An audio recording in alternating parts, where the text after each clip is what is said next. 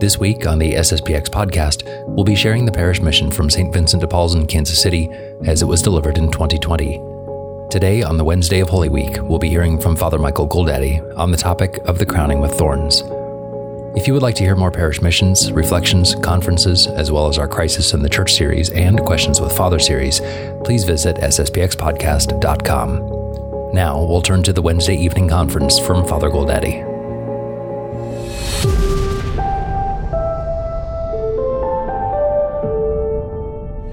Come, Holy Ghost, fill the hearts of thy faithful, and enkindle in them the fire of thy love. Send forth thy Spirit, and they shall be created, and thou shalt renew the face of the earth. Let us pray. O God, who didst instruct the hearts of thy faithful, by light of the Holy Ghost, grant that by the gift of the same Spirit, to be ever truly wise, rejoice in his consolation, through the same Christ our Lord. Amen. Hail Mary, full of grace, the Lord is with thee. Blessed art thou among women, and blessed is the fruit of thy womb, Jesus. Holy Mary, Mother of God, pray for us sinners now and at the hour of our death. Amen. Our Lady, Mother of Sorrows, pray for us. In the name of the Father, and the Son, and the Holy Ghost. Amen. We come to day three, and we are following the sorrowful mysteries of the Rosary for our virtual mission. The third sorrowful mystery is the crowning of our Lord with thorns. The sacred head of our Lord has a crown and not just a, a wreath, but a very cap of thorns on his head. It's a special torture that deserves its own consideration, both for its special pain, uh, but also because of its symbolism. The head is the most noble member of the body. Physically, of course, this is where the senses will collect information and it is changed into intellectual content that the mind can think about. Mentally, of course, there's a superiority of the head.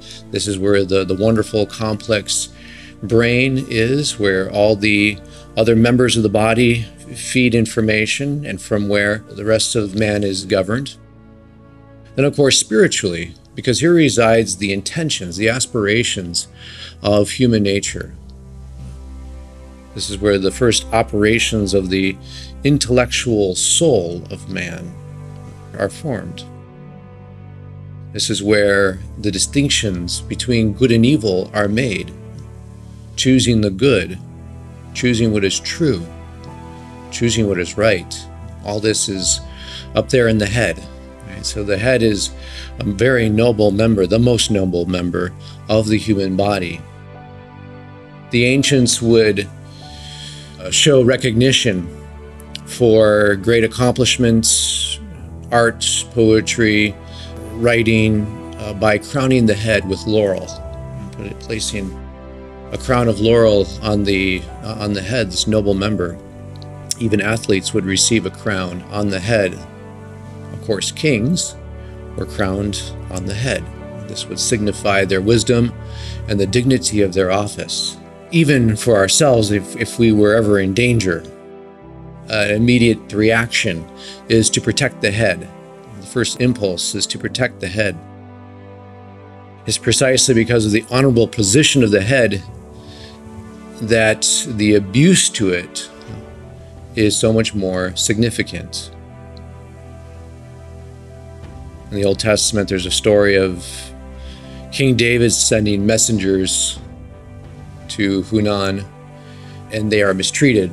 Uh, they are purposely insulted. How are they insulted? But by having their heads shaved and half of their beards uh, cut off. A blow in the face is a special affront. You can say it's the highest affront in the past. It was an invitation to a duel. A duel. There's a duel going on in the Passion. A duel between the goodness of Christ and, of course, the evil of his persecutors. So it shouldn't be a surprise that in the history of the Passion we have a special affront to the sacred head with thorns. a second mocking of him as well, an opportunity for another mocking. He had been mocked the night before by the Jews in his imprisonment, and now he's going to be assailed by the Roman soldiers and mocked by them, mocked by the whole band. The evangelist St. Matthew, he gives us a description of this particular torment. So the gospel reads Then the soldiers of the governor, taking Jesus in the hall, gathered together unto him the whole band, and stripping him, they clothed him with purple. And plaiting a crown of thorns, they put it upon his head, and a reed in his right hand. And bowing the knee before him, they began to salute him, and they mocked him, saying, Hail, King of the Jews! And spitting upon him, they took the reed and struck his head. We see that the scourging of our Lord was hardly over when this new suffering began. We read that the whole band, the cohort, took part in the sport of mocking the king, a mock king, as they saw it. They took an old military coat, long discarded, and they threw it about the bruised and bleeding shoulders of Christ and in his holy hands, bound, they put a scepter, a broken reed, and they looked for a suitable thing to be a crown, and they came across the thorns. These thorns, which they discovered by twining them together, would work well for their purposes of mockery. Sharp thorns. Sharp thorns that pierced the sacred head of, of our Lord. And we know from the relic of the crown of thorns, that relic brought back to France by King Louis IX, and also the same relic that was rescued in the fires not too long ago from the great uh, church of Notre Dame. The crown of thorns was, in fact, a cap. The reliquary itself is in the form of a wreath. It stretches out to be a, a cap and this cap was put upon the head of our Lord. And so difficult was this instrument of torture to handle that the soldiers found it necessary to push it down on the head of our Lord with rods. And not only did they push it down, but they pushed it into the sacred head of our Lord and striking the head of our Lord. It's really impossible for us to imagine this suffering, the intensity of the pain that these thorns would have caused in the sacred head of Christ. St. Leonard of Port Maurice has an interesting comparison.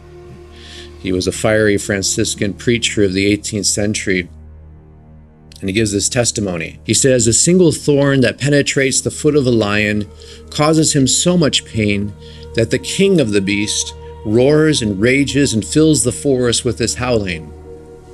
What a terrible pain, then, must be so many thorns, which penetrated not the padded foot, but the tender head of Jesus. Indeed, when the head suffers, the pain cannot be slight. And what would only be a slight pain in any other member of the body becomes in the head a veritable torture. The head is a very sensitive part of the of the human anatomy. At all times, of course, throughout the Passion, our Lord would carry this torture with him. He will bear the crown of thorns to the cross. And there's a very practical and, and horrifying reason for this, in that it could not be removed without directly causing the death of Christ.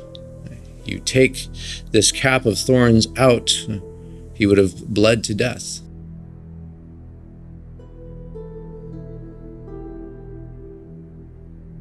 So while the head of Jesus is racked with this pain, the soldiers admiring their their work, they mock him, they salute him with the most vile of insults. Doesn't take much imagination to paint the picture of this. But what's so astounding in our Lord, we could say the response of our Lord, is his silence. Our Lord endures it. He never complains. He doesn't cry out, even at this hateful demonstration. He is quiet. And we see in all this another victory of Christ, another triumph of our Lord in this hour of the crowning with thorns. Ever since that day when our Lord is crowned, he has been the cause of, of many a triumph. Many a corruptible crown has been discarded for the thorny crown of Christ. Generous souls prefer that crown. Many a youthful, generous heart has been moved and has preferred to live the hidden life in religion, in a cloister, than to wear a crown of worldly success. This is because of the, the triumph of Christ in the crowning of thorns. And that thorn crowned head of Christ still triumphs. It still triumphs. Why? Because the causes of that particular suffering, they still exist. It's the most universal opinion of those who write on the crowning of thorns that our Lord endured the suffering in a special way to atone for the sins of thought.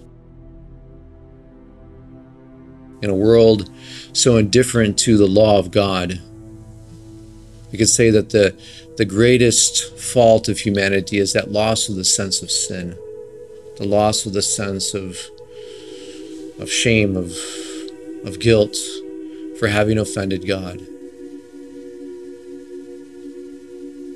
But remember that God, from Sinai, thundered the last two commandments. He gave us two commandments uh, that forbade us against sins of thought. Thou shalt not covet thy neighbor's wife, Thou shalt not covet thy neighbor's goods, thy neighbor's things. Covetousness, it's in the thought, desire of the thought. So we have to be reminded of the, the reality and the iniquity of these sins of the mind. It's conceivable that among the damned in hell, there are those who do not commit any evil action to put them there, but nevertheless committed an evil thought, a grievous thought that plunged them into hell. That's sufficient. The sins of thought uh, may be of different types. We often talk about morbid desire, morbid delight, uh, I should say. There is a, a joy that one can take in improper pleasure, in sins already committed. There can be a desire, a looking for ways to commit sins, to fulfill what is enjoyed in the thought in action. We have sins of thought that can be committed against justice, against charity, against faith, against hope, against prudence, against temperance. So many different types of offenses against God just through thought alone. And see how displeasing to God these sins of thought are just in this torture of the thorn crowned head of our Lord. What a great responsibility those carry who instill bad thoughts by writing improper things, uh, suggestive things, um, making bad movies.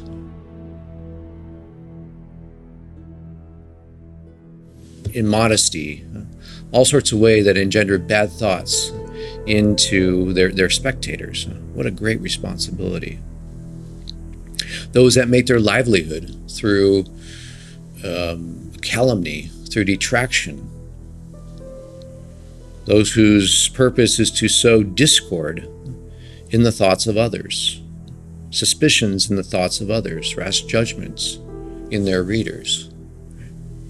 What a great responsibility they have, a cooperation in the sins of thoughts of others. Listen to the, the condemnation of Christ upon the sins of thought. He says in the Gospel of St. Matthew, For from the heart come forth evil thoughts, murders, adulteries, fornications, thefts, false testimonies, blasphemies. These are the things that defile a man, says our Lord. It all begins inside. It all begins in the thought, in the intention. We can see in this, this third sorrowful mystery, an attack as well upon the kingship of our Lord Jesus Christ. Our Lord is King. Our Lord is King, and his enemies say, just like Satan said, I will not serve.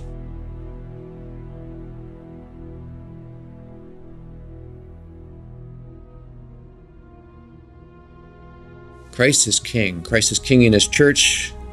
Christ is king through his church. The church is what we call supranational, it stands above the nations of the world, it's not contained by any one of them. He is king of families. It's a great moment when the family can invite our Lord into their house, enthrone him, make him king in their home state that his laws are their laws. He rules in that way in families.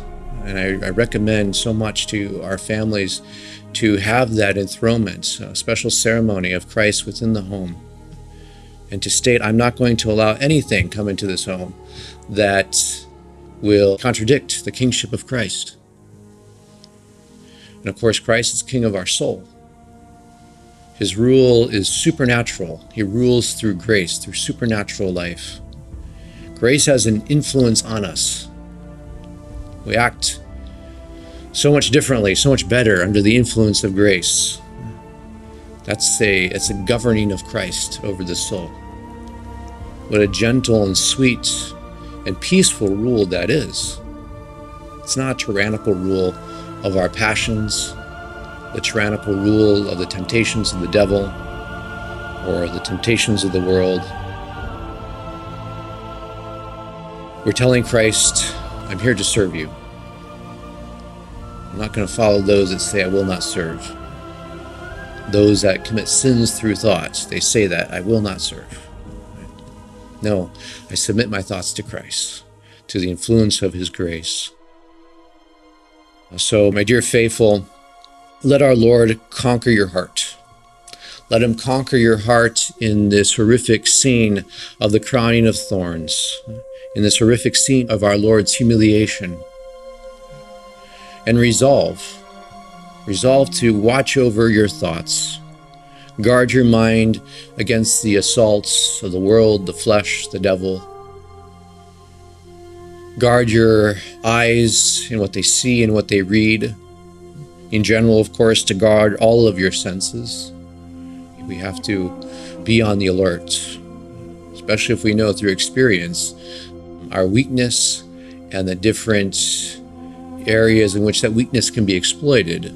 We have to be very much uh, on guard in our senses. We can continue a bit of a self examination here.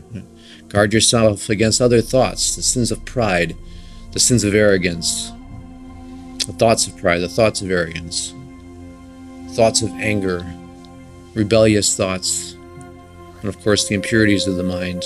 All these we fight, mortify, fight them right in the beginning so they don't take off. And give yourself to our Lord Jesus Christ. Make him your king. Make him the king of your heart. Make him the king of your home.